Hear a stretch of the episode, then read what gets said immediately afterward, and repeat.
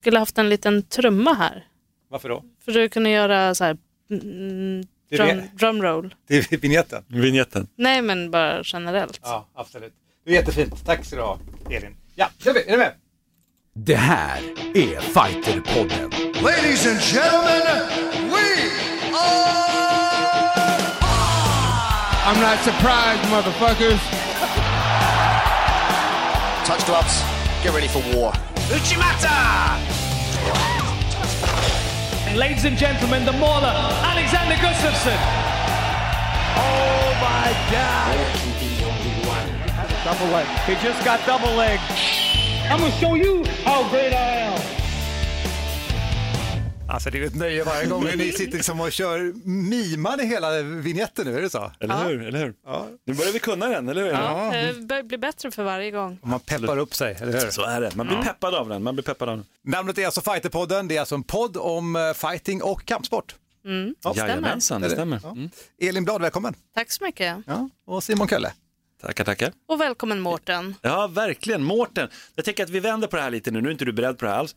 Hur har du haft det, Mårten? Ja, men hur mår du? tackar, hörni. Jag har ju besökt Göteborg, så jag vet ju hur fint det är där nu. Är det, har du fort, är det fortfarande så fint? Mm. Vi träffades ju för ett tag sedan, jag och Simon. Har du hört om det här nu, Elin? Alltså att, eh, vi var ju på den här Bulldog Media Fight Night och kommenterade. Just det. Ja, och så sitter vi där under kvällen. Det var ju för en kul gala så här, och då så säger, säger Simon så här, är det inte väldigt varmt? Ja, det är ju, vi sitter precis vid liksom ringside. Ja, det är Mm. väldigt varmt. Är det inte väldigt eller? varmt där liksom?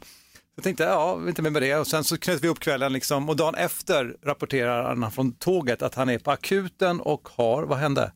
Jag är inte från tåget rapporterar, men på akuten.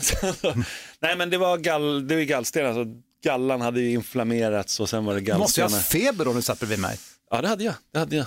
Jag hade nog kanske 39 graders feber eller något sånt där. Och jag tänkte, och jag tänkte vad, han, gnäller, han gnäller lite grann. Och, sen, och de tog även, eh, vad tog de mer? Ja, de opererade bort hela skiten så att det drog ut den genom naveln. Så att det... Nej, jag orkar inte lyssna på det. Jag, det jag ser så- bara framför mig en så här skräckfilmsgrej. Alltså, du, du vet de här gamla filmerna där de slår in och drar ut hjärtat. Jag ser någonting sånt framför mig, Jag- jag fast med lite inte- mer precision. Precis, jag var ju sövd så att jag vet ju inte, men det var två och en halv timmes operation i alla fall. Och det var så konstig grej just att man precis har varit och kommenterat, varit i Göteborg och jag drack ju även någon rom med dig Mårten och grejer. Det var så här, kanske inte det bästa att dricka, alltså varning till alla som börjar få så här problem med gallan, drick inte jättemycket alkohol och grejer. grejer liksom. nej. Ja, nej. Men eh, jag lever. Men du ser ju väldigt pigg ut Ja, nu, men så nu det- det, är skönt att se att du mår bättre. Ja men precis, det är, nu är jag tillbaka. Men nu får vi vända på det här igen då. Mårten, hur har du haft det? Hur är det? Mår, mår Ja, men det är jättebra med mig. Kanon. Du vet ju för att ett år sedan så var den här podden inställd för då hade jag alltså diskbråck. Jag kunde inte ens sända. just det. Och jag backade precis nästan på datumet är det ett år sedan. Och här står Wow. vi nu. Här står vi nu. Podd Här nummer står du. 49 är det här nu. Wow. Fattar inte att vi är, vi är en podd från 50-årsjubileum. Du kan säga på en gång att vi är lite, ja det här med vår utgivning, den är lite ojämn. Något. lite ojämn. Men Jo, vi, men man vi, opereras typ och sådana. Det är ganska bra skäl ändå att vi har varit Ja. borta och lite sånt. Jag ska strax nämna vad vi har för fett innehåll idag. Men först Elin, hur mår du?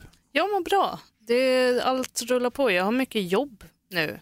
Nu, do, nu dodgar hon egentligen. Du, du ser väldigt kär ut Elin, Ja. det är dit vi vill komma. Jag vet inte varför vi ska prata om mitt kärleksliv i den här podden, Jag har ju men fått så mycket brev om det. Den här Ja. Elin, hon är mycket bättre nu än förut. Ja, vad kan Ja. det bero på? Nej, jag skojar. Mm, Jag- det var nej, lite taskigt jag sagt. på.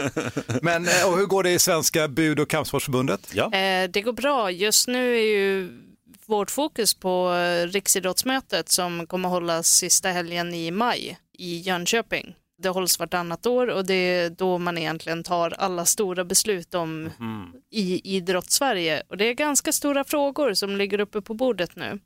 Eh, För Riksidrottsstyrelsen har ju tagit fram en ny definition på vad, det, vad kvalificerar någonting till en idrott för att man ska kunna väljas in som Jädrar. sportförbund till RF. Kommer det från det här med att de ville få in eh, alltså, i e-sport och sånt? För det, de fick ju typ nej på det, om jag inte minns fel. Ja, eller på mötet för två år sedan i Karlstad, då tog vi beslut om att bordlägga alla ansökningar för att utreda frågan. För det, det var helt enkelt för oklart. Vad är det egentligen som krävs för att man ska kunna bli invald som ett idrottsförbund i RF?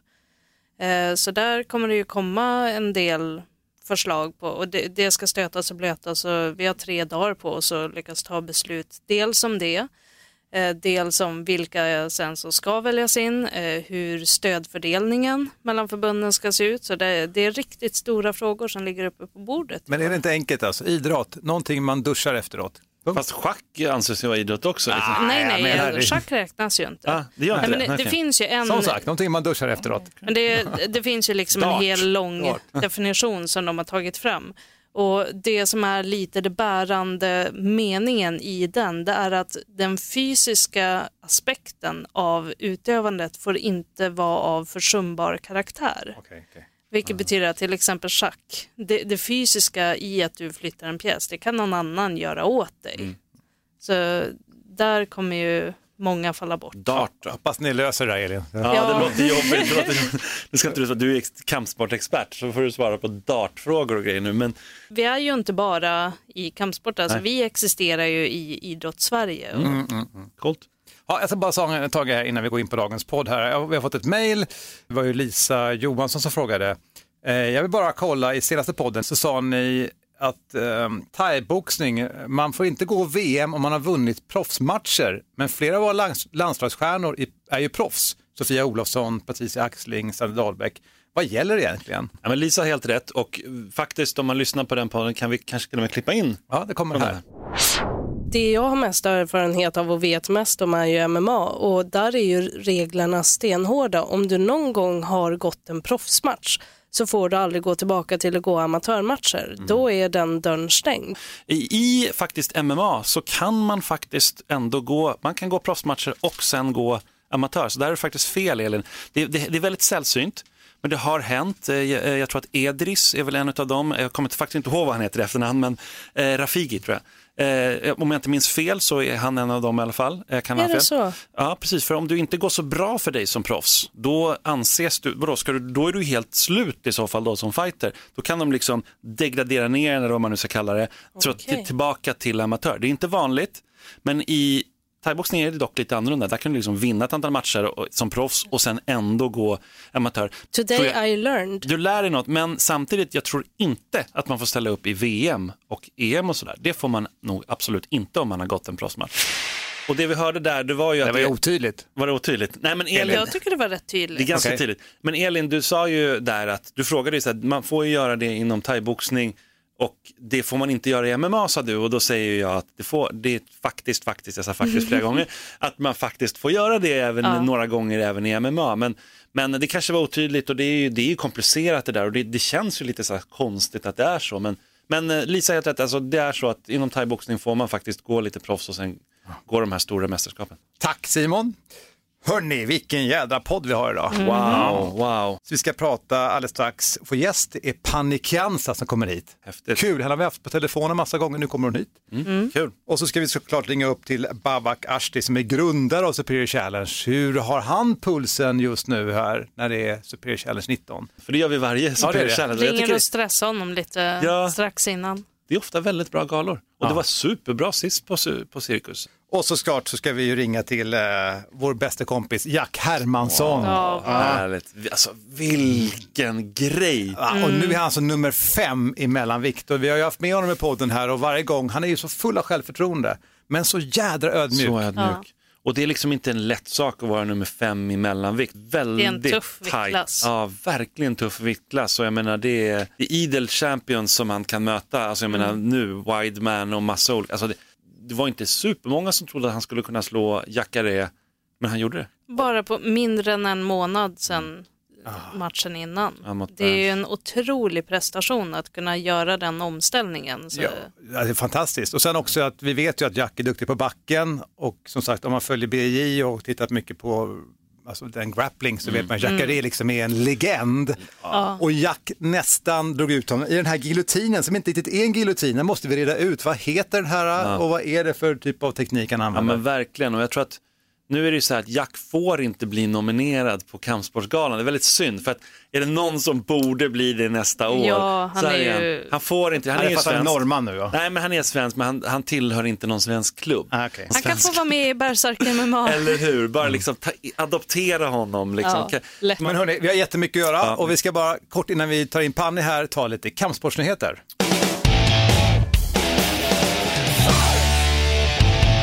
Ben Askren kan vi börja med att prata. Han fick faktiskt storstryk när han återkom i, på en välgörenhetsgala i brottning. Han är ju en brottarlegend. Men då, då skulle han möta Jordan Burroughs, som, och Jordan Burroughs, för de som inte känner till honom, har ju, vann ju alltså OS-guld i fristil. Så det är ju så här, det är ju att möta verkligen den bästa just nu. Och Jordan Burroughs manglade honom, vann ganska enkelt den där brott- brottningsmatchen. Så att, eh, men, och ändå då, Ben Askren är ju liksom i 19-0 i MMA och tar hand om de flesta liksom, med sin brottning i MMA. Men var det underhållande? Nej, ja, eller så här, hyfsat. Jag, väldigt många tittade ju på den där sändningen bara för att det var Ben Askren såklart, men, men nej, det, var en, det var helt ensidigt. Han right. drev honom direkt ut ur mattan det första som hände och så här. Så att han, han krossade honom. Helt. Alltså det var ju verkligen, det var 11-0 och då blir det liksom, då vinner man. Så att, eh, ja, nej, det var väldigt tufft, men jag tror att Ben Askren också visste det och han gjorde det för välgörenhet och sådär. Och Dana White har inte varit så långsam på att säga att Jordan Burroughs vill komma in i MMA så är hjärtligt, hjärtligt välkommen. Han är så bra på det. Han är på det där. jättebra på det alltså. och, och Jordan Burroughs har sagt att ja, men en MMA-match vill han ändå ha någon gång. Ja. Men du frågar om får han det verkligen i UFC och sådär. Vi får se, vi får se. Jack Hermansson, vi kommer prata med honom. Han har ju slagit eh, Ronaldo Jacare Sosa och David Branch inom en månad. Otroligt fantastiskt verkligen. Nu är han rankad femma i världen. Och då ska vi titta på vilka andra svenskar tänkte jag som är rankade så där högt. Då har vi Alexander Gustafsson, han är rankad tvåa i lätta tungvikten. Jack Hermansson är i mellanvikt och där är han då femma. Sen har vi ju då Ili Latifi, han är rankad 10 i lätta tungvikten just nu i UFC. Och sen så har vi faktiskt Lina Länsberg som är rankad nummer 14 i bantamvikten, den dambantamvikten. Då. Så att vi har ju en bunt svenska, vad säger du Mårten? Alltså, vad, vad är det som händer egentligen med svenska MMA? Ja, men det är väl generellt så att vi har ju en jävla fin utveckling, men någonstans är det några namn som har dragit och ett intresse för MMA och liksom förebilder. Det är ju bland annat Alex framgångar. Alltså framgång föder ju framgång, det är ju så. Ja men verkligen, och sen när man tittar också på Jacks karriär, vi får prata med honom om det tycker jag, jag ska inte dra det nu, men det, det finns någon sorts likhet mellan hans och eh, Alexander Gustafsson tycker jag. Donald Cerrone, om vi stannar kvar lite med MMA, han slog Ali Quinta och på domslut och den galan var supertråkig tycker jag. Det, jag vet inte om ni har sett den, men det var, nu gäspar också Elin och det, det gjorde jag under hela den galan. Typ. Riktigt dålig gala faktiskt. Och, och UFC har haft lite problem, nu har de ju gått över till E ESPN plus då nu. Och de har, ju så här, de har inte haft jättebra siffror det här året. Är det så? att- ja, de har faktiskt gått ner och det var länge sedan de gick ner. Så att, mm, den här eh, Israel Adesanya, liksom, den, när han gick den fighten sist, då, den gick Mot, inte mot heller Silva eller vilket tänker du på? Nej. Ja men precis, då, Ja. den gick inte heller så bra. Det, Va? pay per view siffrorna var inte superbra, det var under 100 000 och det är väldigt dåligt för UFC. Bellator brukar ligga på mer. Man ska, alltså, man Det ska är ju veta det. väldigt lågt. Ja, man ska ju veta det, alltså, nu kan man ju fördjupa sig länge det här, men de låg ju på Fox innan och så Mm. tog ju E ISPN över. De kontraktsförhandlingarna och de här pengarna, det är enorma det är pengar ju- som ja. ISPN har gjort. Liksom. Så förväntningarna, alltså man vill ju som det heter få avkastning på sin investering. Ja. Man är inte speciellt nöjd om det går åt fel håll. Ja men precis, och sen att det här var ju en pay per view-gala, då, den som gick så dåligt. Och då, då tänker man, ha, har det någonting med att man får ett ty- citationstecken gratis på E ISBN plus, jag vet inte. Eller så är det bara till, Dana White är ju med sig rycker på axlarna, det går upp och ner i den här branschen. Rätt vad det kommer en stor match, då kommer det gå bra. Men han måste nästan säga Han har det också 500 miljoner dollar och rycka på axlarna. Så han kan liksom... Exakt, han har sju års kontrakt kvar med UFC, så äh, jag tror att han, han är rätt chill där. Eh, närmaste UFC-galan som vi har att se fram emot är UFC 237 i helgen. Där kommer Rose Namajunas eh, gå om stråviktbältet med och mot Jessica Andrade. Eh, och där får vi kanske se, apropå Anderson Silva, det kanske blir hans sista match. Det är rätt troligt att det blir det. Ja. Så där då han kommer möta Jared Cannonier och det är ju, det känns ju som att han, bo- han borde kanske slutat redan. Jag tycker det är tråkigt när man ser så bra fighters liksom gå ner sig på något vis. Eller vad säger ni? Ja, men alltså det är det här, lämna på topp, hur ska man göra, när ska de sluta? Men det är väl det här klassiska att de helst vill sluta med en vinst. Och den här galan Och sen då? när man väl Ja. vinner då, då, då bara, ja men det, det Just här gick ju ganska kanske bra, ändå jag går, kanske liksom. bara kan ta en till. Ja, men det, Adesanya-matchen är alltså the last stylebender, det var ju lite grann den nya generationens Silva. Det var ju så. Ja, och så vann ju han mot Silva. Ja. Alltså den matchen vann ju då inte Silva. Nej, då får man ta en till. Jag tror att han vill ha en vinst innan han slutar. Silva har varit lite så här skum. Jag menar, även när han var i sin, på sin topp så gjorde han så här skittråkiga matcher. Den anses vara en av de tråkigaste matcherna när han möter Damien Maya en gång i Ja, tiden. Det var så Den tråkigt. kommer jag ihåg. Och han var liksom så här, plötsligt så vill inte han, jag menar, han, ska, han är ju en MMA-fighter, han ska ju ta ner Adesanya och dra Mm. ut, han är svart bälte liksom. Jag menar, Han gör det, han testar inte en enda nedtagning. Men han har ju en grej Silla, vi ska inte fastna bara, men han har ju en grej det här när han plötsligt ska ta ner armarna och liksom vet, försöka slå mig för att jag är så snabb i mina huvudrörelser. Ofta blir han ju träffad nu för Ja, tiden. ja, ja. Så träffar han jabb och så tänker han, typ så vinglar han till som att han fejkar att han blir träffad. Men han har ju faktiskt blivit det. Och vinglar till och sen är han på backen. Ja. Ja, nej, men det är lite tragiskt att se. Och nu då, för att hamra in den här spiken i kistan ännu mer då, så på den här galan nu då, det, det, för mig känns det som, det kommer vara som en tidsresa. För lyssna på de här namnen, José Aldo, jag menar han var ju jättestor, jag menar han är fortfarande bra, va? men Thiago Alves, det är också ett gammalt namn, Lil Nog kommer upp och kanske går sin sista fight. BJ Penn, som har förlorat en miljard matcher i rad nu, han ska också Alltså gå. det här, är, det en, är det någon sån här reunion från 2008 Ja. som sker på det här kortet? Klassfest. Det var- Ja, men klass, verkligen. Class of 28. Och han möter Clay Guida och det är också så här fighters som va? har funnits kvar. Ja, ja, precis. Men jag orkar Skojar inte. du med Nej, mig? nej, jag har inte ens kollat kortet förrän du Det, säger inte det. jag heller. det Det är här nästan är ju- så här bisarr gala på så- sitt sätt. Liksom. Ja, Så- det, det låter jättekonstigt. Ja. Det, det är nästan man måste kolla på det bara därför. Det är så här Men det är också konstigt gam- att BJ. Penn mötte han. Clay Guida, ja. ja. men det är liksom så här, det är old style mot old style. Ja. Det känns liksom som att... Men backa. snälla BJ Penn, lägg ner. Ja, liksom. Ja, verkligen. Han blev utdragen sist. Nej, jag vet inte. Men eh, vi håller oss kvar lite i MMA-världen i alla fall. Tänker att vi fokuserar lite på svenska MMA-framgångar och eh, misslyckanden den senaste tiden. Karl Albrektsson, nu har han gått över till 9-2, gick match på Rising i Japan och eh, slog där Cristiano Frolich. Och det är ju, alltså, Karl Albrektsson skulle gått på Superior, jag hade väldigt gärna velat se honom, men han tog lite stryk där i den fighten och kan tyvärr inte gå matchen. Men Karl Albrektsson, wow, det är riktigt spännande. Amir Albazi, som vi har haft med i podden, han förlorade faktiskt sin första match, han gick i karriären, han gick den i Brave och där mötte han en UFC, UFC-fighter som borde ha stannat i UFC för han är verkligen så pass bra. José Torres förlorade på domslut där så, att, så nu är han 11-1 då, i record och det, det känns ju inte som att det, det kommer inte göra jättemycket. Han är ju där och liksom ingen precis. katastrof så att Nej, säga. verkligen inte. Men, liksom. men Amir kanske behövde den förlusten då? Kanske.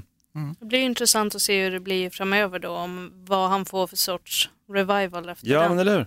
Sen har vi en sån här fighter som flyger lite under radarn i Sverige. Det är väldigt få som pratar om honom. Det är Kamsat Chimaev som tillhör Allstars. Då, och han, han gick till 4-0 han vann en väldigt svår match där. Men han, han avslutade den i första ronden, precis som alla andra sina matcher. Han är väldigt grym, alltså. det, honom ska vi verkligen hålla ögonen uppe för. För det, där tror jag att det kan vara en framtida topp 10 UFC-fighter om några år. Jag tror verkligen det. Han är ju på ett bra gym som du säger med Allstar. Det är han. Men är, är kortet satt första juni för UFC?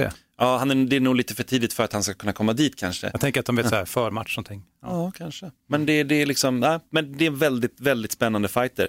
Så en annan väldigt spännande fighter är Andreas Bain Gustafsson. Gustafsson är ett bra namn har vi pratat om i MMA. Han har gått till 3-0 och, och slagit sin en motståndare som hade 34 matcher i bagaget Wow. som han mötte. Då. Han hade varit 2-0 och då var det så här, för att han skulle kunna möta den här, för han fick egentligen en lite lättare motståndare, då sa han så här, nej men jag tar inget arvode om jag får möta en svårare motståndare. Så han åker iväg, tar den här fighten, vinner den. Och jag menar, han är en otroligt lovande fighter verkligen. Och det är ju en Västerås-fighter. Det, det, det, Han, är väl, eh, han var väl i eh, MMA-landslaget där och har steppat upp till proffs efter det. Det är väl eh, en av Mm. Jörgen de från Hambergs- precis. Jörgen Hambergs gäng från Västerås Fight Club. Ja men exakt, och han har en bakgrund inom brottning. Han är väldigt stark, stor brottare liksom. Mm. Sådär, med schyssta tatueringar. Det är lite hans kännetecken. Är det Uspen? Ja, nej, men exakt, det är uspen för honom. Ja, men bortsett det så har vi haft väldigt intressanta amatörmatcher. Vi har haft på Excellence eh, Fighting Championship 1, Linköpings första MMA-gala. Där gick det tre proffsmatcher där. Irman Smajic, tidigare VM-mästare flera gånger. Bland annat, han gick till 2-0. Elin Öberg gick till 2-0 också och eh, Oscar Biller gjorde en väldigt bra debut. Så det var en spännande gala. Sen, Elin Må- tog väl något bälte där? Eller? ja, hon tog, ja, Ja. När det är första galan och så delar de ut ett bälte. Jag vet inte Ja. hur mycket det är värt men det är alltid Det var hon- säkert kul att få ett bälte. Ja, och jag menar, hon gjorde väldigt kort sak av, av av matchen där i Superior och nu gjorde hon, avslutade hon den här fighten också. Domaren stoppade den. Men det var, det var, liksom- hon är ju otroligt lovande verkligen. Så, där, så det, det blir väldigt kul. Sen har vi ju varit i Göteborg och Bulldog Media Fight Night 2.0 då, då, där var det ju jättebra matcher tycker jag. Vad säger du Mårten? Ja, men det var en kul gala, det är en kombination, det är MMA, det är thai, det var ju det K1 som då en organisation, men alltså den typen av kickboxning. Och så var det ju vanlig boxning. Ja, Vi hade Mikaela Laurén där kommenterade, eh, man kan väl säga när det kommer till MMA så var det ju Göteborg MMAs kväll. Ja men det var det ju verkligen, det var det verkligen. Cornelia Holm är superbra, Anton Turkay, alltså det var många där som var riktigt bra. Linus Andersson, men sen var det ju, det var ju också väldigt bra, vilken fight tycker du? Så här, oavsett MMA eller vad vilken var Nej, men den jag som... tycker thai-matchen, alltså, eh, till exempel, det var ju sista matchen för Martin Akhtar Mm. som mötte eh, Filip Walt och eh, vann den matchen. Mm. Och där trodde vi ju faktiskt att, vi sa ju det liksom att Filip Walt liksom är en upcoming Mm. och Martin Akhtar han är den som har liksom varit på toppen. Men han vann den matchen, bra fight tycker jag för Martin och tackar för sig. Ja, det var coolt. Och jag menar Philips stil, jag menar, han har ju ändå slagit Hamza en gång till, Hamza Bogamsa. Och det är ju att clincha och det är ju också Martins stil. Så när de clinch, och Martin vann ju clinchen hela tiden. Hela tiden. Martin aktar alltså, vilken fight. Sen var det ju kul om man inte gillar boxning. Jag har ju inte varit jättefan av boxning, men nu var ju Attila Levin där. Just det. Vi tror att han skulle göra en eh, comeback, men Efter han vann den. år. Efter nio år. Och Mikael Laurén var helt, hon var Ah. så superpepp så att hon inte ens kunde kommentera, hon bara satt och skrek. Men han förklarade tydligt, för han vann den matchen mot den här Marius Koljas, det. att eh, han eh, kommer inte fortsätta. Där var liksom, han ville sluta med en vinst. Nio år senare och gjorde det. Så Mm. Ja, men tycker- det är så, tänk, tänk vad som har spökat i hans huvud då under de här nio åren. Du Vet, så här, han ville inte sluta med en förlust. Mm. Så bara nio år går du liksom och maler det här liksom, och så bara kommer du tillbaka. Så gjorde han det och sen sa ni det, det spelar ingen roll vad ni har för erbjudanden, jag kommer inte komma tillbaka. Alltså tycker jag, eh, uppe på MMA, bara han Mm. Sail Sirai tycker jag, han verkar, han är vass. Han är, vass. spännande han är fighter. Duktig, jätteduktig thai-kille som har gått över till MMA. Ja, fortfarande några hål såklart att fylla och det har man ju i början, det är inte konstigt alls. Sådär, så att, ja, men det ska bli jättekul. Vi har ju, men om vi lämnar MMA lite då så kan vi gå vidare till jiu-jitsu. För det har varit Paris Open. Där hade vi Linda Lindström som vann där och sen så, alltså vår stjärna verkligen, William Seth Wenzel som vi gillar så mycket. Han gick upp en viktklass. Jag menar, han ser inte jättestor ut men det här var minus 94. Det är så Det är, det är en ganska det är en ganska bra vikt alltså. Eller hur? Alltså, jädrar. Och han vann Paris Open också. Ja. Liksom, Och han, eh, för att vinna så slog han väl världsmästaren Ja, ja. i den viktklassen. Så han är ju verkligen en stjärna. han är helt otrolig och alltså, nu vill ju inte han gå över till MMA. Han Det är bara, så "Nej, jag sjukt, vill han inte sa ju ha-" det när vi var i podden så här. Ja. Vi alla, han bara nej, nej, nej, nej. Han vi vill kan inte bli slagen i ansiktet. Och det, jag kan respektera det. Ja, Men verkligen. hans eh, klubbkompis där, Marcus har gjort Fredrik, det. eh, Nej, Fredrik. Fredrik Widgren, vid, ja, precis. Ja. han eh, gick ju en eh, amatör-MMA-match som, eh, Som han vann. Som, han, som gick jättebra, förstod jag det som. ja men precis, så det är ju kul. Han verkar vilja gå över. Det är också en så här, han har också vunnit VM och så, Ja. så, så det, det är spännande. Men det är ju ganska kul att de två som har gått bredvid varandra så länge Mm. börjar liksom så här, kanske glida åt varsitt håll. Att, Eller hur? Ja. men det är faktiskt väldigt spännande. Vi har haft Kempo-VM också som gick i stapeln i Spanien och där hade vi några, ett antal svenska medaljer där. André Hall vann silver, submission och knockdown. Vi har även Erik Larsson som vann ett silver, Jeff Jönsson vann brons. Elias eh, Björkstrand vann brons i JVM och i veteranklassen, alltså masterklassen, hade vi där Anders Olsson fick med sig dubbla brons i fullkontakt och knockdown. kan Så- inte du beskriva lite vad Kempo Ja, det är nog mer en Mårten Söderström-grej. Alltså, alltså, han är jag- mer budokillen här i... Jag i... förstår, men det är lite mer en traditionell, jag, vet, jag kan faktiskt inte exakt tävlingsreglerna, men det är ju en karatestil i grunden. Mm. Eh, Så att Kempo ska jag säga så här, det påminner väldigt mycket om karate. Jag kan inte tävlingsreglerna faktiskt. Nej, där får vi plugga på tycker jag. Tycker jag. Verkligen, eller hur? Så det, det, det känns som det. Och vi hade för, för övrigt där att avsluta den grejen där med Campos och deras förbundskapten Martin Jönsson, han erhöll tydligen en väldigt eh, speciell titel, en som heter Xian-titeln och den eh, under mästerskapet då. Och då det är han först med någonsin i Sverige. Så det är Xian, det är ju att han, att han är huvudtränare. Ja, precis. Så att det, det var säkert jättestort, ingen har fått det någonsin i Sverige. Eh, lite svenska talanger som är på gång och kommer gå matcher. Vi har ju Fernando González, nu pratar vi återigen MMA, här då 9-2 rekord och eh, Frans eh, Slioa som också vi kommer få se. 6-0 har han i rekord, båda de, han, eller, kommer från Tuff då, Frans, och nu har han fått fight i juni. Så att det är kul att se dem, båda de kommer gå internationellt eh, sina matcher. Så det, det ska vart bli väldigt kommer de tävla då? Ja du, inte... Okej, Snälla fråga mig inte den frågan. Ja, exakt. Eh, vi kommer också att dra igång nu snart här, eller vi kommer att dra igång med, de kommer dra igång med Professional Fighters League, alltså PFL då, andra säsongen. Och då har vi återigen Sadibou Bossy, han kom ju långt till Ja, slut i där, så att jag menar, det är fortfarande en miljon man vinner. Kan så inte du bara dra igen hur det funkar? För jag tycker det är spännande Ja, med men det är just ett seriesystem som möts i en serie först och så får man poäng då. Så man- jag menar, Sadibou förlorade i första matchen, vann han den andra. Och då är det så här, avslutar man sin motståndare i första ronden då får man lite mer poäng, avslutar man i andra ronden får man lite mer, avslutar man tredje så får man, alltså det går neråt, man får mer om man avslutar någon tidigt, om det var komplicerat. Och vinner man på domslut så får man också en poäng, men inte lika då. Så det bästa man kan göra det är det som Sadibou gjorde i sin andra match, han avslutade sin motståndare i första ronden. Då får man liksom max antal poäng då. Och eh, sen i slutet så tittar man på det, vilka är det som är kvar högt upp i tabellen och då börjar de matchas mot varandra. Ettan mot den som är, vad, vad är det, sjua eller sexa eller vad det är och sen så ja, tvåan så här. Så möter de varandra precis som vanligt och sen så blir det ju då till slut en final och vinnaren i finalen vinner en miljon dollar. Så det är, det är kul. och där kommer, han, han har fått sin match, den är redan klar vilken han, vem han ska möta. Han ska möta David Michaud som är 14-4 som eh, Ja, han har vunnit tre rad nu på knockout och TKO, så det är, en, Wow. det är en tuff fighter och han har också fightats i UFC, där han gick 1-2 och han har också fightats i Bellator.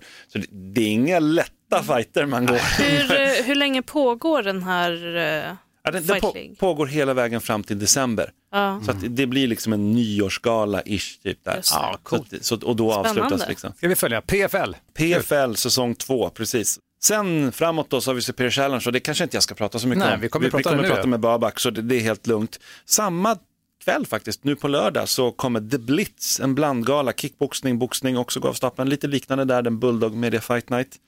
Mm. Eh, som kommer gå här i Stockholm och där kommer vi få se Mattias Jonsson mot eh, Simon Santana, Nisse Widlund. Men vad är det för stil då? Eh, Det är olika stående stilar som möts. Så de kallar det tror jag kickboxning men det är ju lite, Lite all style princip eller? Precis, precis. Okej. och det är Tabo också, Montesiola som, som driver det hela. Så att, eh, ja men Nils Widholm kommer möta Rasmus Sundberg och sen har vi bok, några boxningsmatcher där också som är intressanta. Lite dåligt datum bara, att lägga samtidigt som Superior. Ja, det är lite skumt, det kan jag hålla med om. Vi kommer se Kostas, han är ju Kostas Nanga. Han är ju, var ju otroligt duktig liksom, thaiboxare och sen gick han över till boxning. Så att jag tror att under hans, han har hållit på typ sex månader eller någonting och redan börjat vinna och liksom kommer vara i landslaget och allt möjligt. Så att han är ju verkligen på gång inom boxningen. Han kommer gå match där mot Viktor Olsson och sen kommer vi göra Moltas Lundström som kommer möta Hardy Åkerlind. Det är många andra matcher också men de, är lite, de sticker ut lite för de som känner till dem. Och det är väl också, för Superior nu på lördag, det är ju en lite speciell lokal på, i Cirkus, Cirkus. på Djurgården och den här kommer hållas på Göta Lejon, eller hur? Exakt, exakt. Så Det har de det- gjort förut en gång. Ja, det, teatermiljö är det nya för MMA. Spännande. Eller jag gillar det. Jag gillar Ja. det. De har ju, alltså, Irfa har ju haft gala på, i Berns och det, var, det är ju också ett ish teatermiljö, i alla fall Ja. ser det ut som det där inne. Och det är ju, alltså, jag, jag, de här inramningarna, det är så mycket mysigare än när det blir liksom en gympahall.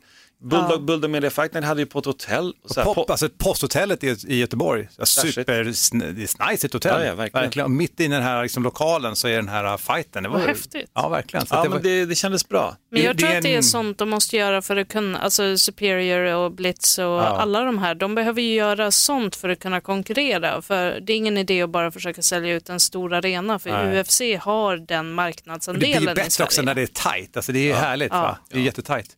Men hörni, Panny är här.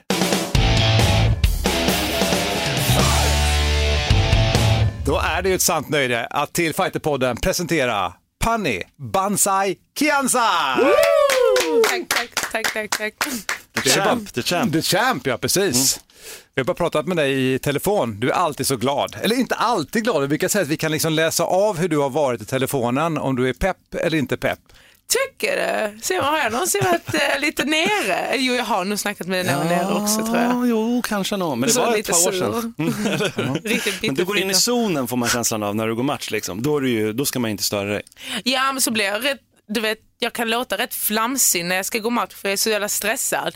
Du vet, jag, jag gör typ så här 700 grejer samtidigt. Typ igår så tvättade jag, jag gick och tränade, jag gick med, med hunden. Eh, jag åkte till min mamma, jag sydde mina matchshorts hos min styvmamma, allt på samma gång. Men är inte det för att du är inne i bantningsfas? Är inte du inne i så här ketos nu så du har superenergi? Är det inte så? Alltså faktiskt, jag har haft sjukt bra energi de senaste gångerna jag har bantat och Timma, min sambo, var så här, shit alltså det känns inte ens som du bantar, du har alldeles för mycket energi. Och jag bara, nej men jag vill få gjort så mycket grejer och du vet så. Men, men vi kan bara börja där. Alltså, hur är, du ska ju fightas nu på Superior Challenge 19 här i helgen. Hur, är, alltså, hur, hur bantar du? Hur, hur ser en sån här liksom, vecka ut inför en sån match? Jag kan inte säga att det har varit jobbigt. Jag har det inte. Men vad äter du? Vad, hur, hur ser det idag ut? Ja, Okej, vill du veta exakt från Ja, början? exakt. Okej. 7.00 dricker jag en proteinshake med en matsked havre. Klockan 10 käkar jag 50 gram eh, sötpotatis. Klockan 1 käkar jag 100 gram kyckling med 100 gram eh, grönsaker och lite sallad till. Klockan 3 dricker jag en proteinshake. Klockan tränar jag däremellan. Sen klockan 8-9 kör jag en omelett med fem äggvitor och massa grönsaker. Och sen innan jag går och lägger mig dricker jag en proteinshake till. Boom, det var idag. Och hur många kalorier ska det här ge? Vet du det? Åh, idag ligger jag på 840. Oh, det är inte mycket alltså. Inte Nej, det är inte mycket. mycket. Jag lever. Det är, det är din lunch typ. eh, det är det. But look at me. Exakt, du, ser, du är fit. Men eh, jag känner mig faktiskt eh, bra. Jag har kört nu sex timmar alltså. Rätt pigg. Ja, från Malmö ja. ja. Men du bor i, ni bor i Malmö Ja. och så tränar du ju på Arte Suave i Köpenhamn. Ja, jag är där några gånger i veckan men jag pendlar både mellan Arte Suave, kör med MMA med jutsu där och sen kör jag rätt mycket stående där på Mamma Muay Thai också. Så jag, jag på båda ställena. Och sen jobbar du lite grann som PT va? Är det inte så i Malmö? jag jobbar, um, ja, nu är det ju nästan dagligen. Um, jag, jag undervisar, jag har mina egna kunder och så har jag lite klasser. Uh, så jag gör det i Köpenhamn och i Malmö. Så jag brukar kom- det är jättemycket planering men jag måste kombinera det med min egen träning och sånt. Men ja, det går nice. Du vet, um, jag börjat få göra min egen grej nu, liksom få igång mitt eget uh, marknadsföring och sånt. Så det är nice. Känns det som att det är enklare att få ihop vardagen när du faktiskt kan jobba också med träningen? Att det blir enklare att få ihop livet som proffsfighter? Ja, det känns mer som att du vet, jag tar min träning på allvar och jag gör det här på heltid. Innan var det liksom så här, skrapa upp varenda, liksom, gå och panta massa burkar jag hade hemma. Vad nu jävlar har jag för en bussbiljett? men, men nu är det så här, shit okej jag håller mina pass nu och eh, jag tränar på, då går det runt. Det gör det verkligen, bara jag sköter det rätt. Ehm, och sen så vet jag också att du vet, när jag inte har match då, då kan jag jobba på andra ställen och tjäna ihop till nästa träningsläger. Men du vet, det går. Det är skitroligt att äntligen kunna göra detta typ på heltid. Det är häftigt. Det är väldigt häftigt. Jag är intresserad av hur du har utvecklats. Alltså, alla säger så här, nu är jag mitt livsform, just den här matchen. Det är ju standard, det kommer du också säga. Ja, men, men lite så här, eh, efter tuff och sådär, alltså vad hände? För det, jag tror de flesta tycker att du sett väldigt mycket bättre ut för varje match du egentligen har gått. Förutom en liten svacka som du hade det.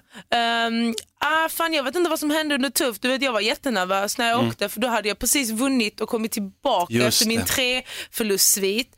Så jag var så här, shit, tänk om du vet, jag snackade med min sambo innan jag åkte. Jag bara, hur ska jag klara detta utan dig? Och du vet, hur ska jag göra detta? Tänk om jag slår så, ah, tänk om jag inte gillar mina coacher, tänk om jag fucking förlorar första matchen, vad gör jag då liksom? Men eh, den här gången, alltså när jag åkte dit, då tänkte jag så här, shit jag har ingenting att förlora.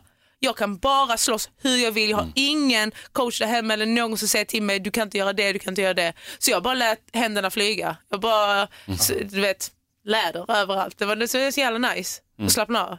Vi kanske ska backa bandet lite för de som inte vet eh, vad Tuff är och att du har varit med där. Du var med den senaste säsongen nu av The Ultimate Fighter. Hur kom det sig att du ens var med? Åkte du och ansökte eller kontaktade de dig och sa att vi vill ha med dig här? Hur gick det till? Eh, slump eh, egentligen, för jag sökte ju för den allra första Tuff i 2013 som egentligen gick bra. Jag blev antagen, gick, eh, mådde inte bra, kunde inte vara med. Men jag har fortfarande kontakt med producenterna därifrån sen långt innan. Så när jag gick Invicta, när jag kom tillbaka eh, och vann min första match på typ ett år så blev jag kontaktad av han, eh, en av producenterna för Tuff och han var och tittade på Invicta. Och han skrev till mig att de ska ha 145 och han ville jättegärna att jag skulle söka. Och då fick jag lite så här, jag bara shit men varför inte? Liksom vad jag förlorade du vet.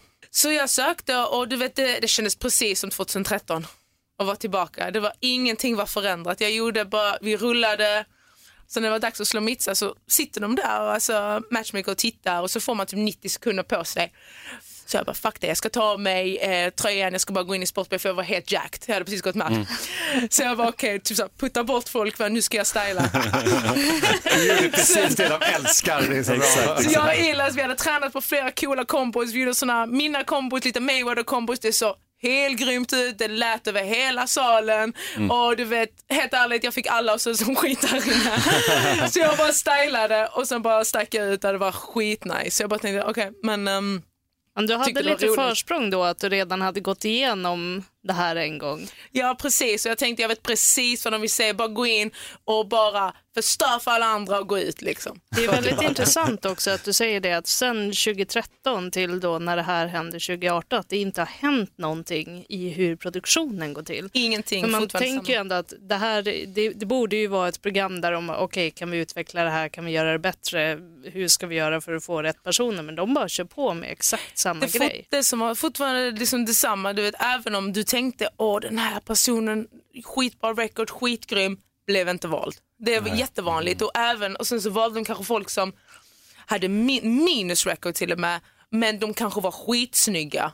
Alltså verkligen TV, du vet så. Och sen så, jag hade nog rätt bra record, jag tycker nog jag ser skaplig ut. Men, men, men jag kan slåss.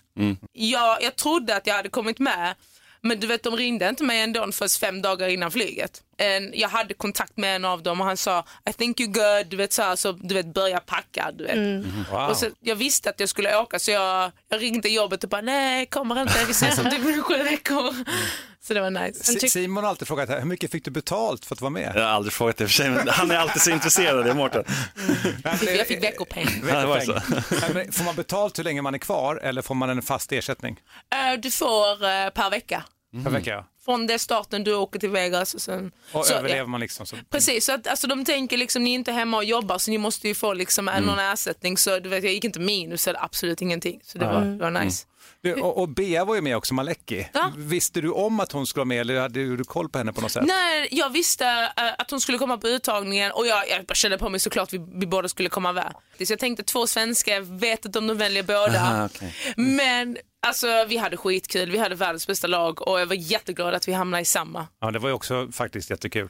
För jag trodde att jag och Bea skulle vara du vet, helt varandras motsatta men du vet, vi, vi klickar jättebra och jag är jätteglad att vi hamnar i samma lag. Ja, men sen var det ju konstigt, för sen gick du i finalen, du kom ju ändå till finalen, det är grymt bara det. Som sen inte fick kontrakt. Alltså det är sjukt konstigt. För det var, det var inte som att du så gjorde en jättetråkig match, du, ville, du bara sprang iväg, du ville inte liksom, utan du fightades på den matchen och så här, ja. Alltså ska jag vara helt ärlig så tog det rätt hårt på mig Förstår ett jag. långt tag. Det gjorde jätteont verkligen för jag kände att jag med min ålder, med min record och allting, jag har mest potential. Sverige, Europa och jag Ja, tycker verkligen. att jag kan göra bra intryck i världen också och det är det som, precis som jag har sagt innan i någon intervju när, här, eh, häromdagen, är att ingen, inte ens den största organisationen, inte ens om min mamma eller pappa hade sagt till mig, ingen ska bestämma mitt värde. För Mm. är jag vet bra. hur mycket jag är värd och jag vet om att så fort jag kommer dit, jag kommer bara slå de här brudarna. Så är det bara. Men vad, vad sa de ändå till dig? Alltså, det är ett väldigt märkligt samtal. Uh, det var förbestämt tydligen sen innan att ing, alla, de som förlorar på det kortet kommer inte bli signade och det blir ju inte heller min lagkamrat um, eh, Justin Frazier. Just det, just Han var ju också i finalen, han har ju skitbra record och Mm. är världens, var världens underdog men han fick inte heller.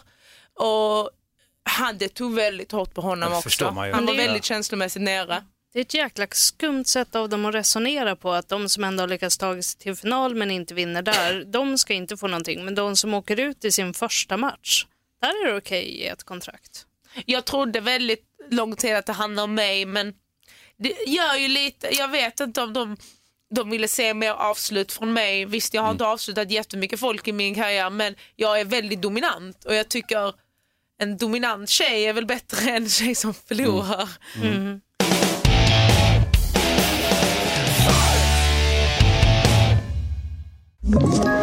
Ett poddtips från Podplay.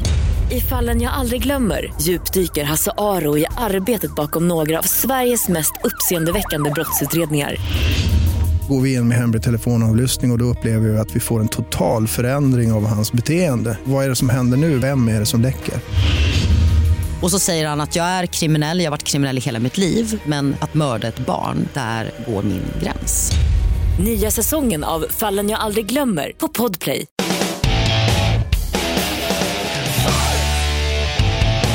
Vi ta lite i din bakgrund bara? Alltså, hur hamnade du i kampsport? Och, ja, Mm, började boxas i Helsingborg. Um, gammal var du då? eh, jag skulle fylla, fylla 14 Mhm. så jag var rätt ung. Mm, Jag började gå matcher Typ rätt fyra år sedan. Men ärligt talat, jag var på den tiden så, du vet, jag önskar jag hade det huvudet jag hade nu, men det kan man inte säga, men jag, jag vann inte så ofta när jag var ung. Jag gjorde bra ifrån mig när jag var som ungdom. Men sen så gick det längre och längre tid och du vet, jag var så medelmåttig på den tiden. Och det var det som fick mig att sluta. Um, så hade jag börjat boxas nu så hade jag varit skitgrym tror jag. Ja, jag är såklart, såklart. mycket bättre boxare nu än vad jag var när jag, när jag boxade som amatör. Mm. Och så när jag gick över till MMA 2010 eh, så började jag med submission wrestling. Mm. Och, eh, det jag, och när jag började med MMA, vet, alla ville att jag skulle vara så jävla grym på takedown defense bara för att jag var en jävla bra boxare. Alla bara, "Ah, du måste Mm. lära dig för, du vet, komma bort från marken. Och jag bara tänkte, fuck det, jag ska bli bäst på allting. Mm. Så jag tävlade var och varannan helg i flera år. I BJ, submission wrestling, shootfighting, amatör, K1, allting. För jag ville bli bäst på MMA, jag ville inte bara vara en skitbra striker. Och, och boxningen har du ju absolut kvar. Ja, verkligen. Men det är bra på backen också. Jag är skitgrym på backen.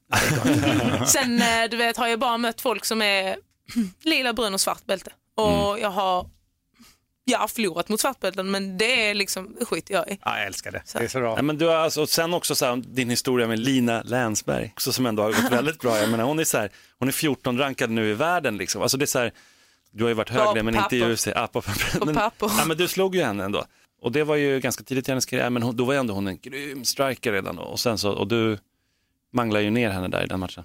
Jag skulle ju inte vunnit den matchen för jag var 21-22 år. Jag skulle möta en kvinna som var 31 och jag var underdog och jag skulle inte ha något där att göra. Jag skulle bli nermanglad för hon var striker. Men jag ville bara visa att du vet, man är ingen striker förrän man visar vad man gör. Liksom. Och jag, jag boxade, jag tycker jag boxade ut henne, jag tog ner henne på marken, jag avslutade henne där. Så du vet, jag kände bara så här, för ingen ska komma in här och säga att jag är en underdog.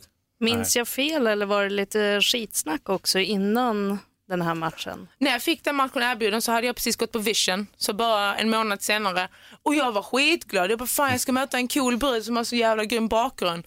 Men hon bara började liksom säga att, eh, du vet jag, hon började skitsnacka och säga att jag hade mött bara skitdåliga sopor och sånt. Så du vet hon började trashtalk och tänkte okej men är det så? Jag vet jag har aldrig varit med om trashtalk. så jag bara så okej okej okej fan. eh, Så jag åker till Malmö och spöar upp en malmöit och så blev jag själv malmöit. Ja, just det. Ehm, nej men alltså jag bara hakar på. Jag bara okej men vill hon ha skitsnack så måste jag ju då spöa upp henne ju. Så, ja. Det är den bästa formen också. Det är liksom att, när det är skitsnack menar jag, att vinna matchen. Ja, och jag minns än en dag, alltså när jag var, när jag tittade på henne, jag var så förbannad men så jävla redo alltså. Det var jag. Jag var bara så nu ska fuck få smaka. Det var en grym match. Vi båda tog jävligt mycket stryk alltså. Vi såg inte glada ut. Så jag gick inte på någon, alltså inte snygga ut, jag gick inte på någon efterfest efter. Det gjorde jag inte. Det var en av mina roligaste matcher. Och det var då jag visade att jag inte bara är en boxare utan eh, jag, visade att jag kunde ta ner och jag kunde, drog nästan ut henne i första ronden och jag visade att eh, jag kan allting. Ja, men sen var ju du i Superior Challenge också, du var ju faktiskt där en gång förut, Helsingborg. Och sen så hamnade du i en vikta. Och, Cage Warriors i en Ja, vikta. Cage Warriors i en vikta, precis. Och eh, blev känd för att du alltid höll på med din häck någonting. Berätta, vad är det? Jag uppfann, jag uppfann, Det här är inte jag som bara säger utan det. Jag uppfann en sexy scramble. För jag, jag är grym på att scrambla, men när jag scramblar så hamnar jag alltid i typ en reverse mount position som jag gjorde mot Sarah Kaufman också i vikta Ja. och jag gör, för jag gjorde det med Cornelia när jag, när jag fightades med henne nu när jag mm. sparras med henne inför matchen. Hela tiden. Jag fattar inte hur jag hamnade i den positionen. Och sen av en ren eh, slump så hamnade jag på Jessies huvud då. Då tänkte jag, fan nej, alltså hon kan, om hon går ut snabbare än mig så har hon min rygg så då måste jag komma ut. Så jag bara började typ skaka bort mig själv så så såg det ut som att jag hoppar på hennes ansikte. Men så kom jag ju till side så tänkte jag fuck det här är en grym teknik ju. Så jag hoppade över till side så det var nice fan. Jag vet inte var jag fick det ifrån. Ja, där kommer ifrån en sexy scramble. Ja, så det blev en sexy scramble där så du vet, eh, det fick jättekonstiga meddelanden där ett tag. Ja, du fick och, det. vet, så, Ja, var det så? så såg jag mig själv på BJ Penns sida bara wow, det var inte det jag ville bli känd för. För det Nej, var en av mina bästa matcher. Jag bara fan in, snacka om matchen. Eller hur? Eller hur? Nu är din kille här och han skrattar lite grann borta. Vi var inte tillsammans då när sexy scramble uppfanns. Men det kanske är därför ni är tillsammans idag. Eller hur? Han kanske kollade bjpen.com. Han kollade på BJ Penns sida. Så kom han från Stockholm till Köpenhamn på träningsläger, för det gjorde han. han gjorde det. Han bara, just det, Fanny. Ah, coolt, coolt. Ja, men sen eh, hade du en liten svacka, men eh, den vill du kanske inte prata jättemycket om. Men, börjar man- och sen så kom du tillbaka och Ja. sen eh, tuff. Och nu är du här tillbaka i Sverige och ska få köra för första gången, om jag inte minns fel. I Stockholm? I Stockholm. Mm. Ja, alltså min svacka tror jag är anledningen bara för att jag kom så långt i tuff också. Ja, såklart. Så jag, jag, jag uppmanar fighter som har haft så svackor att berätta om det. Liksom. Mm. För du vet, det händer alla. Det händer alla elitidrottare. Jag menar, jag, jag har en, du vet, jag, em, innan jag gick finalen så sa jag också att du vet, jag vill bli minns som, minns som en, en av Sveriges bästa idrottare. Det handlar inte bara om MMA. Jag, menar, jag håller på att bygga ett legacy här. Inte Mm. bara liksom, jag vill komma till UFC och sen bara kanske jag vinner, kanske jag förlorar, sen åker jag ut. Fuck det, liksom. Mm. det, ska vara, det ska vara mer än det. Det ska vara mer, folk ska minnas en för att man är en bra människa, för att man är en bra pedagog, man är en bra idrottare. Så. Men vi ligger ju jättemycket i det. Vilka är det egentligen som blir de här folkkära idrottarna? Och precis som du säger, det är ju så mycket mer än bara vad du faktiskt presterar i spåret. Definitivt. Och, Hur, hur var det Elin? Alltså, var, var Panny också nominerad? Någon förebildsnominering eller på? ja, du Hans- var Elin nominerad till årets eh, kampsportare va? Ja, Eh, så? ja, årets kampsportare och eh, ja, ja, precis. Mm. Och sen den Sen guld. kanske i framtiden en förebild, vi får, eller hur? Mm. Men, men att du mådde dåligt, var det för att du så att säga, identifierade med dina prestationer? Att det blev så kopplat till liksom, vad du eh, åstadkom? Ja, och sen märkte jag så fort jag förlorade, jag förlorade så många vänner. Jag förlorade min tränare. Mm, just det, där. Åh, det var shit. tu, det var tu eh, vad heter han? Ja, han, han var min tränare. Men alltså du vet, vi fick ingen, du vet. Vi måste fick säga hans ingen... namn för annars blir Elin sur. Vad heter han mer än Tue? Skyll inte det här på mig. Du är otydlig. Det är Vad det det hette han? om. Tue? Tue Tränka. Ah, så var det. Och sen så, eh, men alltså vi har haft bra stunder också men efter den förlusten blev ingenting Mm. detsamma och ehm, du vet jag kände bara att jag förlorade väldigt mycket, mycket folk runt om mig och Mm. då, då bara kände jag shit men eh, är det så här det ska vara? Ska Mm. folk bara gilla mig bara för att jag vinner? För då vill jag inte ens vinna. Nej, eller hur? Alltså fan, det var jättejobbigt att vara obesegrad. Jag fattar inte hur folk gör det egentligen. Mm. Jag fattar inte hur typ Khabib gör det. Eller hur? fan kan han gå 27-0. obesegrad? 27-0. Jag, fast, shit, jag fick ju damp. Alltså, jag blev ju jättenervös. Och du vet, komma in där som 8-0 och möta Avenger. Hade jag idag fått välja så hade jag inte mött Avenger när jag var 24 bast. Det hade jag aldrig gjort. Jag hade velat möta henne när jag, var i min, när jag började gå in i min plan. Hade jag mött henne nu, hon hade aldrig sett solljus, jag hade spöat skiten ur henne. Nu. Eller hur? Hade Nej, hon men hon var ju som en nu? stor kvinna. Alltså, jag vet inte hur gammal var hon då? Kan hon Alltså, vara? Alltså, hon är ju 38 nu så Ah. hon var ju 35 Ja men exakt, hon var Ja. liksom ett så här, man brukar ju prata om det här liksom vuxenstyrka typ, alltså hon är ju så här bastant kvinna, alltså, hon Alltså- ser ut som en till två viktklasser högre liksom. Alltså det roliga, hon kuttar mycket vikt och Mm. eh, alltså nu, nu vill jag inte skrämma Lina så bli inte rädd Lina. Men hon är så jävla stark.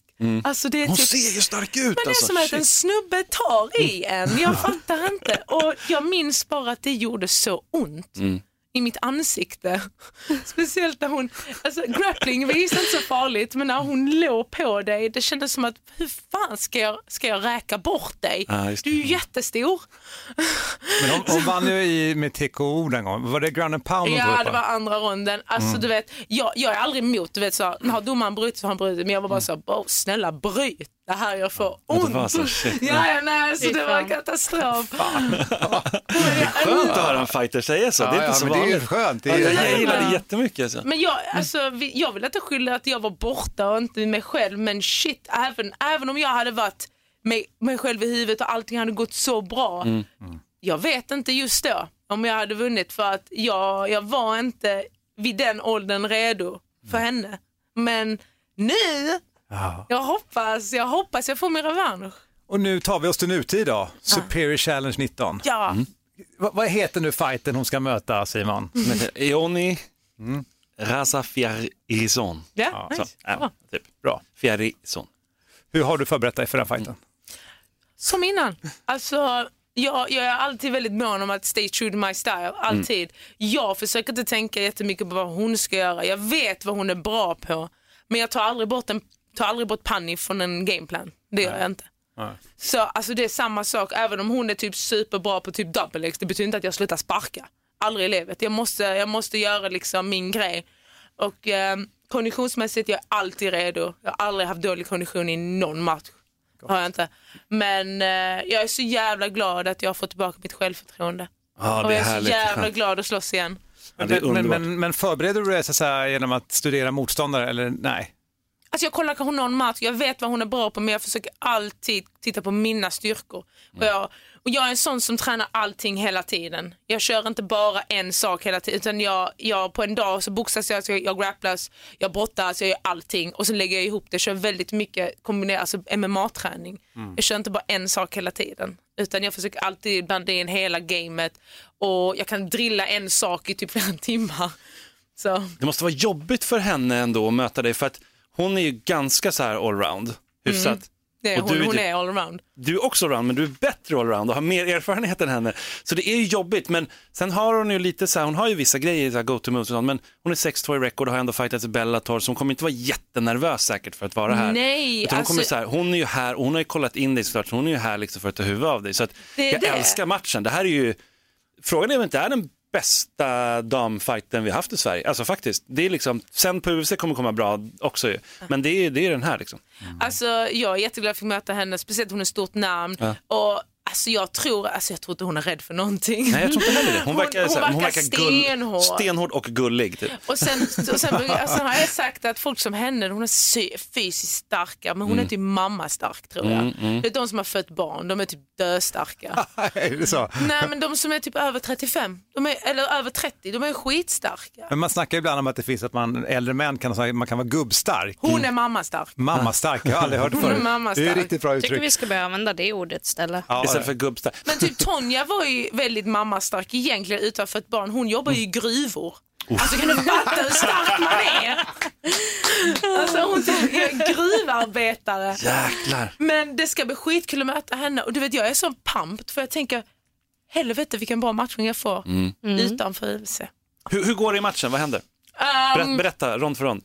Eller blir det mer än en rond? Jag hoppas inte. Men ändå så hoppas jag, för jag är ju alltid redo för typ alla ronder. Mm. För jag är sånt, vet, jag vet att många säger vi knockar, vi submit och sånt. Jag, alltså jag, jag har jobbat jättemycket på senaste tiden på, på golvet, jag har tävlat rätt mycket efter tuff. Jag vill bara dra ut någon, det hade varit så jävla kul. För jag har inte vunnit på submission i någon av mina postmatcher. Jag skulle så gärna vilja vinna på submission. Men jag ska inte tänka så. Du vet, jag tänker alltid det ska gå ronden ut och det blir ett krig och det är blod överallt. Så du vet, blod kommer det definitivt kunna komma för min näsa är som en kran. Så det är liksom, ja, fan, jag, jag hoppas bara jag kan visa alla mina bra sidor och, och bara vara avslappnad och bara göra min grej. Du vet, det ska bli skitnice. Har du varit på cirkus någon gång? Aldrig. Ja, det är ju en häftig arena verkligen, superhäftig. Men jag har märkt, och jag kommer kommentera för, amerika, för amerikansk tv, och då är det, där är det väldigt mycket intresse för den här matchen. Så att det är ju jäkligt bra så här, fönster ut också, jag tänker för er båda. Det är säkert därför hon tar det, för jag menar, skulle hon nu, vilket hon inte Precis, kommer, nej, tycker vi, slå dig, då har ju hon så här, hennes aktie har ju gått upp ganska Definitivt. rejält då alltså. Och, och för dig också. Jag gillar ju den här matchningen bara för hon har varit i Bellator och fightats mot Ja. bra tjejer så hon har vunnit över Sinad eh, Kavanagh också Exakt, exakt. och hon gick ändå rätt jämnt eh, mot eh, Olga Rubin som fightas över för fjärdeviktsbältet Mm, nu i mm. Bellator och sen så gick hon också, hon vann mot Cindy Danoa på en rätt tight kamp. Mm. Ehm, men ah, jag, vet, jag, jag älskar den här matchningen och du Mm. vet jag är aldrig, jag säger aldrig nej till fistfight, det vet alla. Det så härligt, det ska bli skitnice att kasta läder på lördag. Ja, vi är så spända på Annie. Ja. Och vi håller ju alla tummar för dig, det vet du va? Ja, jag hållit tår också. Ja, det är bra. Ja, men superkul att du kom hit till Tack så Fighterpodden. jättemycket. Och som sagt, stort lycka till. Tack så jättemycket. Hej. Hej.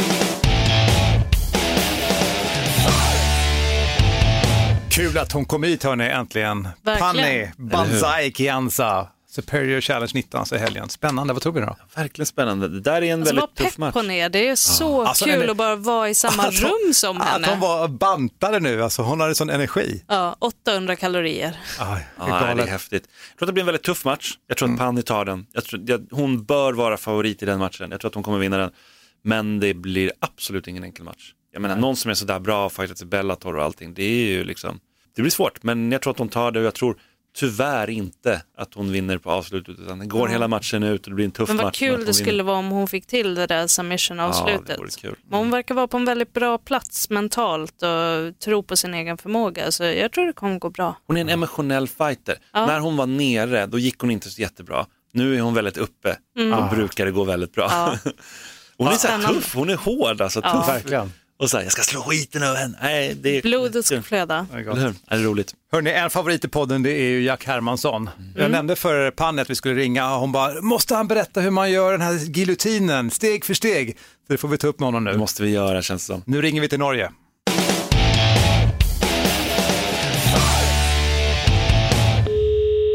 Ja, hallå det är Jack.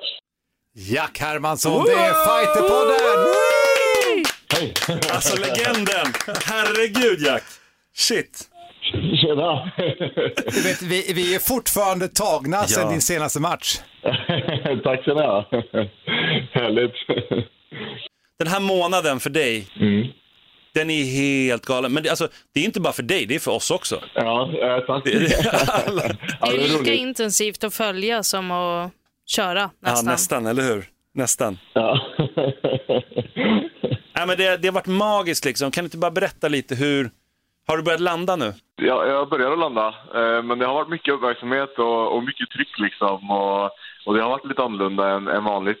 Eh, Det var ju ganska sjukt att gå från eh, min, min karriärs största vinst till att få en ännu större match under väldigt kort tid. Så det kände jag ju på liksom att man, eh, man är alltid lite urladdad efter en match och, och sådär. Och, och det var den största utmaningen egentligen. Det var liksom att ladda om mentalt och, och sådär. Man kommer precis hem från den andra matchen, man har jetlag, man är urladdad. Och så bara, ah, då har du en ny match och nu ska du på presskonferens i Atlanta och så ska du liksom... eh, Så jag bara, okej, okej. Men det var, det var en rolig resa och, och den fick ett lyckligt eh, slut. Så jag är jäkligt nöjd med, eh, med att jag tog matchen och att, eh, att vi körde på. Och, nu är jag i en jävligt skön position. Men när vi har pratat med dig varje gång så har du alltid varit väldigt säker på din fighting. Men jag tänker alltså, om jag hade varit Jack Hermansson nu så radade jag upp så här, Taylor Slates, Gerald Merchart, David Branch och nu sista då, Ronaldo Sousa. Ja. Ja, det är... Hade, det, hade, du, hade du på riktigt verkligen den bilden att du skulle ta dem? Ja, ja. ja ja, ja. Nej, det, det, jag, jag har eh, alltså, otroligt tro på att, eh, eh på, på att, jag, att, jag, att jag kan vinna över alla. Och, eh, och jag har liksom eh, ett tag nu haft eh, titeln liksom som, som ett mål och, och verkligen, eh, alltså jag, jag, jag går så otroligt helhjärtat in i den här sporten. Och jag känner liksom att just nu så, jag, jag, jag skulle inte gjort om det inte var så att jag verkligen trodde att jag kunde bli bäst. Så, så jag tror jag kan slå alla som är där ute och äntligen så tror jag att folk tror det också. Det är inte bara jag som tror det längre. det är väldigt många som tror det nu och, och väldigt många som gillar det också för att du har så här ödmjuk stil och du, du, man skulle kunna säga det du säger nu fast på ett spydigt sätt, men du är mer så här, du är den du alltid varit. För jag kollade det innan, innan nu vi ringde dig att 2011 gjorde jag min första intervju med dig och då, jag, då skrev jag någonting att han är en sån stor talang, han är hur grym som helst. Sen hamnade du i Bellator. Och, där, och så din resa är här, lite lik ändå Alexander Gustafsson, du vet. För att när man tar en förlust och lär sig någonting verkligen av det. För det, de där två förlusterna där, då var det så här, ja, Jack, du vet, vi får se hur bra han kommer bli. Ja. Det var många som ändå misstrodde dig där. Du bara körde på och bara vann, vann, vann, vann, vann hela tiden. Ja, ja nej, men det, och, och det var det, var det liksom, man fick, eh, fick bevisa lite efter det här. Och, Både för folket och för, för UFC. Så jag hade upp eh, åtta ganska saftiga vinster efter det och mot, mot bra motstånd eh, för att, för att få min chans. Liksom. Så, eh, men det, jag gillar det, liksom, att jag, jag, jag, jag har fått jobba för, för att komma dit jag är. Och, eh, och eh, jag vill liksom att det ska kännas hos folk att, att det, det är legit då liksom. Att, eh, att jag har inte bara halkat in på ett bananskal liksom utan att eh, jag är det jag är för att, eh, för att jag är så pass bra. Det, det har alltid liksom varit min, min önskan och, och bli, bli sedd på som en duktig idrottsman framför en som är duktig att promotera sig själv då. Men om vi, om vi bara pratar lite om den här senaste matchen. Mm. Du, du gick ju match i den 30 mars. Det var då du mötte David Branch och vann på den där otroliga giljotinen som vi hade för övrigt Panny Kansad här som gäst idag och eh, hon efterfrågade specifikt att du skulle göra en steg för steg instructional på den giljotinen. för Hon vill lära sig den. var väldigt intresserad av den. Men hur snart efter den vinsten fick du då erbjudandet om att gå, gå nästa match? För det är ju mindre än en månad. Ja, det var, det var typ en vecka senare eller något sånt där liksom. Så jag hade, eh, ja, så, så eh, ja, ungefär en vecka efter, efter vintern vinsten mot Branch så, så, så fick jag veta att jag skulle gå, ja, eller fick erbjudande om att gå den andra matchen. Så jag hade ju dit... ja, och så har vi lite resande och så lite vila där, så jag, jag, jag hade ju inte mer än jag hade ju verkligen inte mer än tre veckors träning. Eh, två veckors typ bra träning. alltså, Mm. Om man säger liksom ett fokus på, på Jackareo. Ja, men också tänker vi, för jag antar att så som du brukar lägga upp träningen så brukar ett camp vara snarare i alla fall någon månad långt. Ja, jo, så, så är det. Och, ehm, men det som var bra då var att, um, att Jacare är en erfaren och välkänd fighter så man känner stilen liksom. Man vet vad han har för stil, man vet vad han är bra på. Så det var liksom ingenting jag behövde läsa in mig på utan det var bara mer en omställning. Så det var inte så farligt ändå eh, faktiskt. Så eh, det, det är värre med okända motståndare. Då måste man ju studera ganska noggrant för att fatta liksom hur de fightas. Men, men Jacare eh, visste jag liksom, eh, alltså, jag har ju sett typ alla hans matcher och, och sett på han som en motståndare länge och, och tänkt liksom att ah, fan, han kommer jag möta en dag liksom. Och, och tänkt liksom hur jag ska slå honom redan innan då. Så, eh, så, så det var, eh, fint ändå faktiskt. Men alltså, vi, vi har ju pratat tidigare om det, att du har varit så extremt talangfull på backen i och med att ditt stryp, som sagt, det här som Pan vill lära sig. Har, du något, har, har, har du något, det är ju inte, det är ju inte en giljotin i och med att du har liksom klämt in vad säger, armen i det där också. Ja, Vad den är kan- omvänd också på något Ja. sätt. Mm. Ja, det är en liten specialare. Eh, det, det Coringa, Coringa choke kallar vi den. Det, det betyder eh, joker-choken.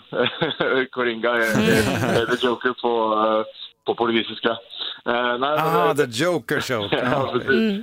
Det låter ju ganska kul på svenska också, jokersåken. Ja, det är jättebra. Ja. Väntar tills de börjar säga det när Joe Rogan ska kommentera. Here comes the joker chalk. Ja, ja. Nej, men den, den, eh, det, det, det var faktiskt den första tekniken min grapplingcoach lärde mig. Första passet vi hade.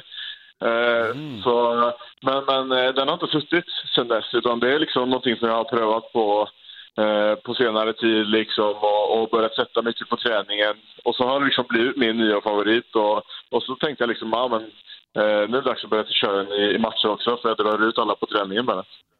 Så, Jag menar, men du är ju också en, du, du är ju så pass duktig BI-utövare så du har ju järnkoll på Jacare. ja, absolut. Och att du nästan sätter den på honom. Ja, det är sjukt. Alltså det är helt sjukt. Du vet, alltså, vi, den kvällen, vilken, vilken film som ens kan gå på bio, den, den, den entertainment som du bjöd på den kvällen, Jack, det är helt Det fantastiskt. är helt fantastiskt, helt otroligt.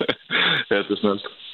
Ja, men det, men jag, också någonting som jag har märkt nu, för nu, vi som har följt det liksom sedan början, vi har ju sett alla matcher, men nu har ju folk börjat liksom antagligen fultanka ner eller vad de nu än gör, men att folk tittar på dina gamla matcher bara. Och jag såg någon häromdagen som skrev en amerikan att vad hände med Jack? Alltså de tog det som, ett, som en mystik, typ, så här, vad var det som gjorde, för de tyckte inte att du såg så stark ut, men helt plötsligt någon gång i Cage Warriors så var ju du så här otroligt stark i din ground and pound. När du liksom knockar en kille som du har rygg på också där. Alltså den grejen, det, det är ju galet. Vad, vad, hur förklarar du det? Eh, Jag tror bara det är liksom mitt driv och, och, och min önskan om att bli bra, bra i sporten. Det är inte så, liksom, jag är inte bara en av de personerna som sticker och så tränar jag och tror liksom att jag blir bättre. Utan jag tänker på det dygnet runt. Jag studerar matcher, eh, videos, filmer. Eh, Jag frågar liksom och prövar att söka till mig kunskap precis överallt. Och så har liksom, ja, är det någonting jag vill lära mig så ser jag till att jag, att jag lär mig det. Och bara det, är liksom, det är mitt driv och min önskan om att bli bra som, som har gjort att, eh, att jag har haft en stadig eh, utveckling. Och, och jag tror man ser den fortfarande. Och många av dem tror när de känner liksom att de börjar få lite framgång så, så nöjer man sig lite med hur, vad man gör. Men jag, ser till att alltid alltid rannsaka mig själv, alltid prata med mina coacher, prata med alla jag har runt mig. Liksom, vad kan jag göra för att bli bättre? Och sakta men säkert så har jag blivit bättre och bättre och bättre. Och, och eh, nu så är jag så pass bra att jag kan prestera på den högsta nivån. Ja. Men, men alltså Jack, har du alltid varit sån eller har du blivit sån? Jag har alltid varit väldigt driven, men eh, med erfarenheten så har, har jag liksom... Ja, liksom när, du, när du möter motgång då, då börjar du undra, vad fan, varför händer det här liksom? Och vad kan jag göra för, för, för att bli bättre? Och, och, och till slut liksom så har jag bara fått den insikten att det är det som krävs liksom. Jag har, har liksom tänkt, vad är det som skiljer en som eh, blir ganska bra. Och en kille som George St. Pierre som kan liksom bara vinna gång på gång på gång i en sport där det bara behövs ett litet misstag, ett litet slag på hakan för att du ska somna. Och så kan han ändå göra det så många gånger på raken liksom och, och, och nästan felfritt. Varför kan han göra det? Liksom så här, jag tränar allt vad jag har, jag tar i allt vad jag har på träningarna. Och, och jag tror det är den, den frågan där som har drivit mig till att få den eh, kunskapen. Det är spännande, alltså jag tänker mig också många fighters som inte har gått så många matcher som kanske lyssnar på dig nu och tänker att Tänk dig själv nu, nu kommer de titta på dig och bara, hur har han gjort? Det, är så här, det, blir, det är ganska intressant, du, det går ju liksom vidare hela tiden. Du, vad, vad är härnäst för dig Jack? Alltså jag pushar för, att möta Kevin Gastelum. Jag tror, alltså jag, man är sugen på, på de som är högst ranka, rankade. Adesanya och uh, Whittaker ska gå. Nu blir det annonserat Paulo Costa och Romero. Det var precis vad jag väntade mig. Så, så då tänkte jag, ja Calvin Gastelum han kommer från en episk match med Adesanya. Eh, han behöver nog vila lite nu precis som jag och så kan vi mötas till hösten. Det, det tror jag hade varit perfekt. V vem vill du inte möta? Nej, de, de som är lägre rankade än mig, det är de jag inte vill möta. För jag vill, inte, jag vill, jag vill klättra uppåt liksom. Och sen så spelar det ingen roll. Så, som sagt, jag, jag vill att folk ska tycka att jag har vunnit över de, de bästa för att, för att komma dit, dit jag ska helt enkelt. Så, eh, och sen så, ja, om man tar titeln så gäller det bara att försvara dem mot dem som, om det är någon man, de tycker att man har missat på vägen då. Det är så jag tänker. Jag vill bara möta de, möta de bästa helt enkelt. Det är, det ju en drömmatch att se dig mot Whittaker. Ja, Ja, det vill man ju till slut. Ja. Herregud. jag, tror, jag tror det hade blivit stilmässigt en jävligt rolig kamp faktiskt. Ja, det, det hade varit, eh, ja, den hade, den hade haft alla olika sorters av fighting med sig tror jag. Adesanya också, alltså den Mm. Israel, alltså också väldigt spännande, mer en specialist då. Ja, och ta hand om det- hans stil och liksom, jag tror att du drar ut honom faktiskt, men, men ändå så här, Det, ja, det blir ju lite så liksom så här, ja, ja, eh, får jag ner Adesanya då känns det som att det är min match liksom. Och det Ja, är inget ja, snack om saken om att det kommer vara tufft även om jag är bra stående så han är jävligt vass stående. Och det, han är vass alltså. Ja, så, det, så det, det, det är klart att jag hade velat ta den matchen till, till backen. eh, Där han tror jag har en stor fördel. Och Romero, jag menar hans kondition är inte alltid den bästa med tanke på hans muskler och det. Så att, men han är ju den, när han ändå är vass, då är han jäkligt vass. Jag, jag såg den här intervjun du gjorde med Ariel Halvani där och det var ju så här, du är typ den enda som så här, säger, ja nu Paolo också då, men eh, Costa där, men annars är det ju du bara den enda som typ sagt det på flera år, som vill möta det där kubanska monstret. Folk, folk nämner inte hans namn liksom. Folk är så jävla rädda för Romero. Skiträdda för honom liksom. Ja. Men då ska man ändå tänka, det var split decision mellan honom och Jacare och jag menar, du vann betydligt tydligare mot Jacare. Så att jag menar, du, du tar honom tror jag. Jag tror Ja. verkligen det. Ja, nej, det, det, det handlar bara om att inte jag ska bli knockad. Eh, om jag inte blir det tror jag, tror jag att jag vinner. Eh, för det, det är den chansen han har, så ser jag också. Eh, För, för, eh, speciellt om det är en huvudmatch och det är en femrondare. Det finns ingen chans att han kan hänga med i min kondition. Det, det är Nej, omöjligt. Så, ja. Ja, du är alltid en återkommande fråga Jack. Hur går det med fisket? Du, nu är det maj, den viktigaste månaden på hela året. Förläggsfisken efter sutare väntar. Jag är sjukt sugen. Oh. Jag sticker ner till Uddevalla nästa vecka och då väntar fyra dagars sutarfiske. Ja, vad nice, vad härligt. Härligt.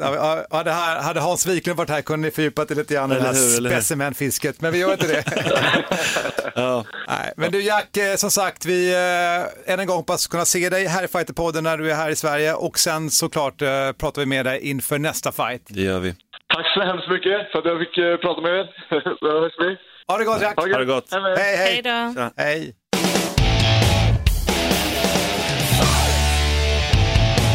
Nej, lika glad varje gång, va? Jack Hermansson, the Joker. Så kul. Men han- det är precis som du säger, han är så jädra ödmjuk. Det är kul att han också jämför sig, pratade om att han har studerat George St. Pierre, som också är en gentleman och har haft precis den här, det är ingen trash talk.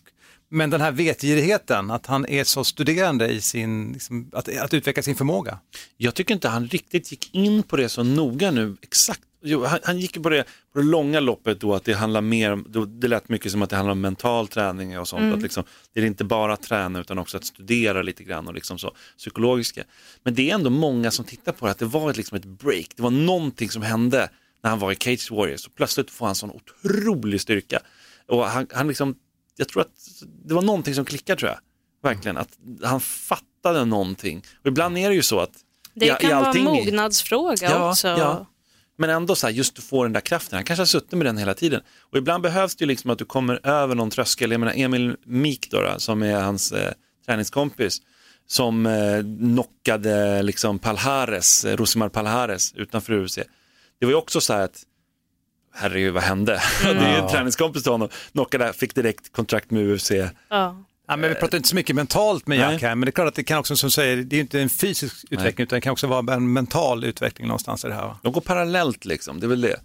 Det är spännande. Kul också det här, Joker Choke. Jo- Jokerchock. Joker Choke, det är jättebra. det är liksom den norrländska En joker-choke. jokern. Johan Har tog du Jack choke? Aré nästan på en Joker Choke. Vi måste ha fler norrländska kommentatorer. Ja, men Ja, du är här, verkligen. du är här, en du är här. göteborgare, en norrlänning och en svensk. Ja, en svensk. Det var du rolig. Hörrni, en som eh, har puls tror jag nu, Ja. det är ju Babak Ashti som Vi ska hoppas arrangera. han fortfarande har puls. Ja, det hoppas jag verkligen, men jag tänker att han har hög puls.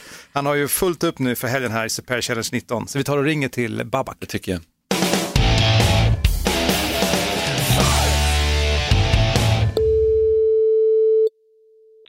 Hallå? Babak, detta är ju Fighterpodden! Babak Ashti! Vi är superladdade inför Superior Challenge 19. Hur går allting? Det går bra. Fantastiskt kort. Cirkus är fantastisk. Ni som var där förra gången, eh, vi har en liten gladiatorinramning där. Utformad lite grann som en amfiteater och vi fyller hela golvet med MMA-buren. Det är en jävligt häftig arena för fighting. Ja, det mottogs väl sist och vi är glada att vara där igen. Sen har vi två fantastiska titelmatcher. Eh, Simon Sköld mot Diego Nunez i fjädervikt och eh, Dylan Andrews mot Niko Musuke i mellanvikt. Ja, det är ju fantastiska matcher båda två. Men jag tror många tänker så här, hur fan ska Simon kunna slå Diego Nunes? Eh, Alltså det är så här, att han tar den matchen, och, alltså det är ju häftigt. För Diego Nunes är ett monster liksom.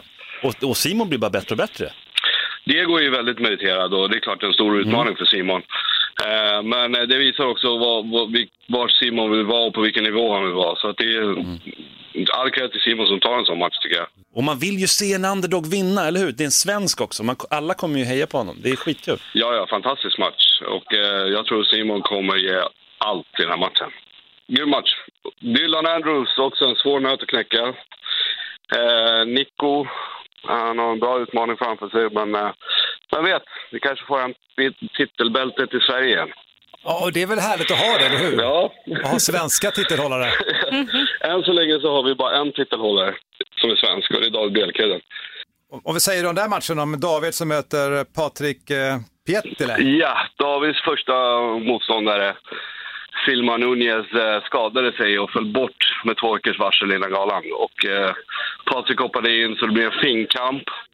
Ung, hungrig fighter som, eh, som, eh, som tog matchen eh, direkt när han fick erbjudandet. Och, Wow. och han är nog hungrig och laddad.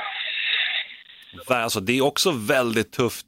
Jag menar för finnen där, alltså, det, är ju, det säger ju någonting om hans psyke. Jo, jo, Att våga ta mot David som har vunnit nio matcher i rad. Liksom. Ja, det är sjukt. Mm. Sen har vi Rostem som hade Juho Valama tilltänkt motståndare från början. Eh, Hans motstånd, eh, Juho skadade knät, eh, så vi ersatte honom med Mauricio Reis, en eh, brasse som också är grappler. Liknande stil som Juho, men eh, eh, en jobbig grappler helt enkelt. Som är på och ligger på och jagar avslut hela tiden. Så taktiskt och strategiskt blir det en utmaning för för Rosten tror jag. Han måste hålla det här liksom på avstånd. Jag tänker på det, vi har ju följt Rosten här som har gått från amatör-MMA till proffs. Han har ju 5-0 i rekord nu. Men Maurice har liksom 18-10. Ja. ja, det är häftigt. Ja, det är en, eh, helt klart en stor utmaning. Och även eh, Rostens klubbkamrat Serdar Altas eh, har ju också en väldigt tuff motståndare framför sig. Jonathan Silva, 6-1 i rekord. Eh, också väldigt ung och hungrig kille. Så att eh, båda de två killarna från Fight Zone har tuffa motståndare. Och vet du vad, alltså Babak, jag brukar alltid säga det här, men jag gör det gärna igen.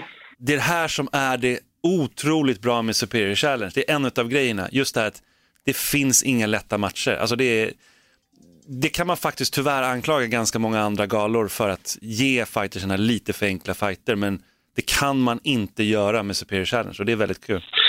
Ja, alltså vi, vår vision är ju också att det, det, matcherna i Superior ska utveckla våra svenska fighters. Och, och svenskar som möter eh, nobodies eller folk som är, är eh, inte i toppen på sin karriär eller, eller har avslutat och sådär bara slåss för pengar. Det, det är inte där vi vill ligga utan vi vill ju verkligen att det här ska vara utvecklande för dem och då måste de möta toppkillar.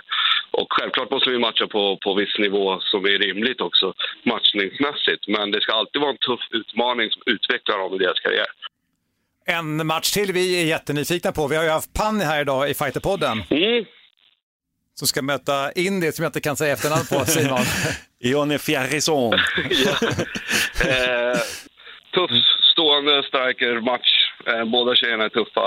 Eh, Panni tycker jag är bland absoluta toppen eh, inom svenska kvinnliga fighters. Så det är kul att få tillbaka henne från UFC. Och eh, jag tror att det blir en riktigt, riktigt bra match. Eh, och jag, den är ju ganska högt upp på, på kortet också.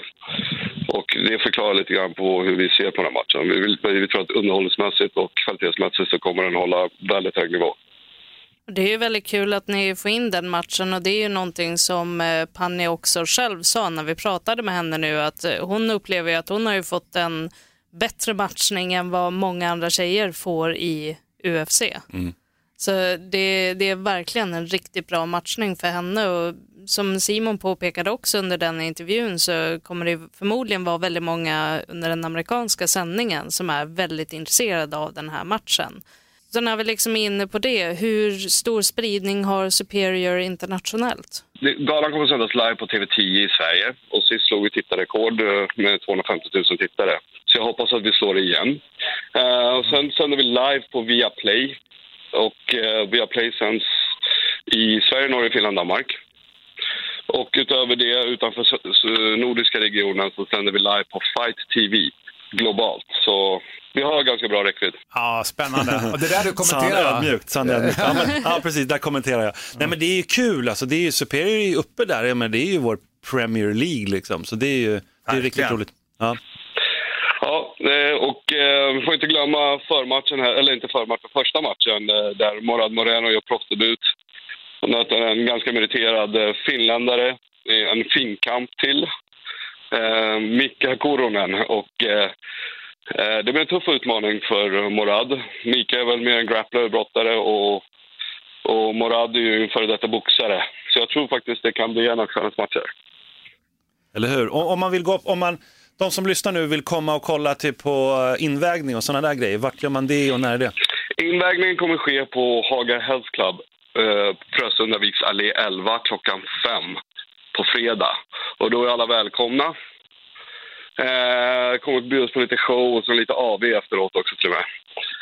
Ja, ja, härligt. MMA och AV, vilken kombo. det är mycket snälla människor som kommer. Det är Bästa bokstavskombinationerna. Ja, men det blir lite en unik upplevelse. Det blir liksom som en, som en underhållningskväll och inte bara, bara, bara vanlig AV, utan det här blir lite speciellt, det blir lite annorlunda. Eh, och, och sen har jag faktiskt glömt en, en annan match, det är Bartosz. Eh, Bartosz Wojcic. Eh, och även han har en tuff motståndare. Eh, även han, som alla andra svenskar, har vi försökt matcha, matcha ganska tufft och, och han möter en peruan. Eh, Wilbert Håman eh, som, som har gått ungefär tio matcher om jag minns rätt. Jag kommer inte exakt ihåg hans rekord. Jag tror han har 6-4 i rekord eller något sånt. Och det är också den tuffaste motståndaren i Bartosz karriär och Bartosz har faktiskt eh, påvisat ganska, att han är väldigt rutinerad för att ha gått så få matcher. Han har 3-0 nu. Eh, och eh, jag tror att Bartosz kan gå väldigt långt och kan bli en av våra framtidskillar. Verkligen. Robin Roos, det är- thaiboxare, han går också match mot JP, grappler, Stockholm-Västerås-derby. Robin Roos är hypad alltså från sin, eh, sin amatörkarriär ju. Ja, ja, Så det blir spännande att se honom, hur han är nu på, i proffs, som proffs. Eh, ja, eh, han har ju en thaiboxningskarriär också innan. Mm, just det. Eh, så det blir lite striker mot eh, grappler. Men JP, när han var i fighterpodden och ses sist, sa ju att han inte ser sig själv som en grappler. Eh, han är nog en grappler Han är ändå. grappler. Jag tror också att han är en grappler. Men JP är tuff. JP är jävligt tuff. Han är Jag blev jävligt imponerad av hans match sist mot Adam Westlund också faktiskt. Eller hur? Eller hur? Ja, och du då Babak, hur är pulsen? Pulsen är hög, men det är så det ska vara. ja, det är, härligt. ja, det är ett fantastiskt späckat kort. Lika kul varje gång Babak och som sagt, lycka till på lördag nu med Superior Challenge 19. Tack så mycket och tack för att ni har mig. Hörni, vilken späckad podd det har varit idag. Ah, Panni, och vi har pratat med Jack Hermansson och senast här nu Babak Ashti då, som är grundaren av Superior Challenge. Men han verkar ju ganska lugn, ja 19 galor, han har väl lärt sig det här nu. Ja, Det är lite rutin i, i det där skulle jag tro. Ja, men jag vet inte, lät han verkligen så lugn? Jag tyckte att han var ganska... Men det är men alltså, jag tänker att de har stött på, genom åren har ju Superior stött på så många olika, prob- alltså olika problem. Minns du när eh, det var den här Eyjafjallajökull-vulkanen som Mm. spydde ut aska över hela Europa så inga Ah. fighters kunde flyga in. Just det. Så då fick man ju skjuta på den galan Ah. någon vecka och ja, det har ju varit mycket som har varit svårt. Ja, men det är, det är ju inte lätt att arrangera en gala på den Nej. nivån. Liksom, att kunna hålla då så många år också. Mm. Och eh, förhoppningsvis också kan de till slut stoppa någonting i fickan. För det, det känns som att det är, det är tufft ändå att hålla galor. Ja. Men det är ju liksom, det är ju bra galor. De har också varit runt i Sverige med Super, men det var lite upp och ner med det och nu är de liksom plötsligt på cirkus och kör det här, alltså en nivå upp och så har det var AV dagen innan med invigningen, alltså det är häftigt. Ja men det är någonting som händer, men det precis det är häftigt och någonting, det behövdes ju det när de kom tillbaka till Stockholm.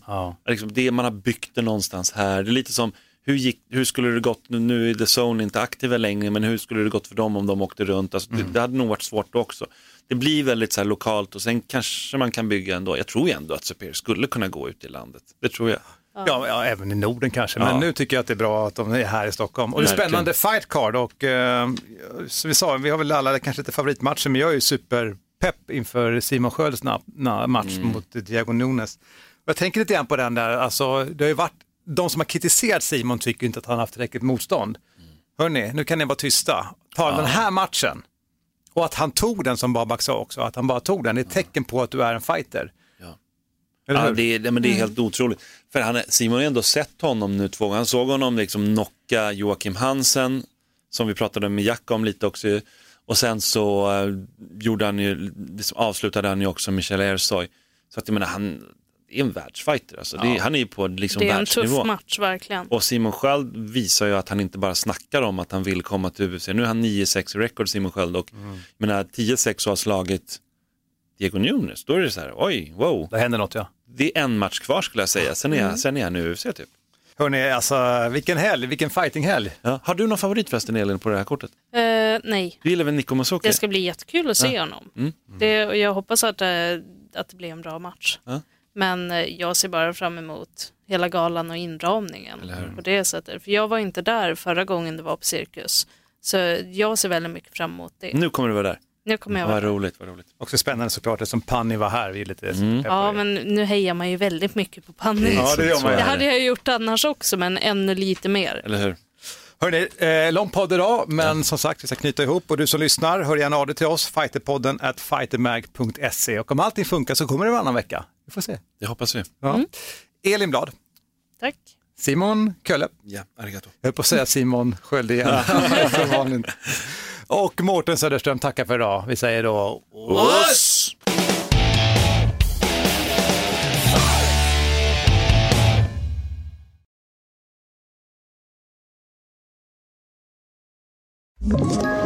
Ett poddtips från Podplay. I fallen jag aldrig glömmer djupdyker Hasse Aro i arbetet bakom några av Sveriges mest uppseendeväckande brottsutredningar. Går vi in med hemlig telefonavlyssning och, och då upplever vi att vi får en total förändring av hans beteende. Vad är det som händer nu? Vem är det som läcker? Och så säger han att jag är kriminell, jag har varit kriminell i hela mitt liv men att mörda ett barn, där går min gräns. Nya säsongen av Fallen jag aldrig glömmer på Podplay.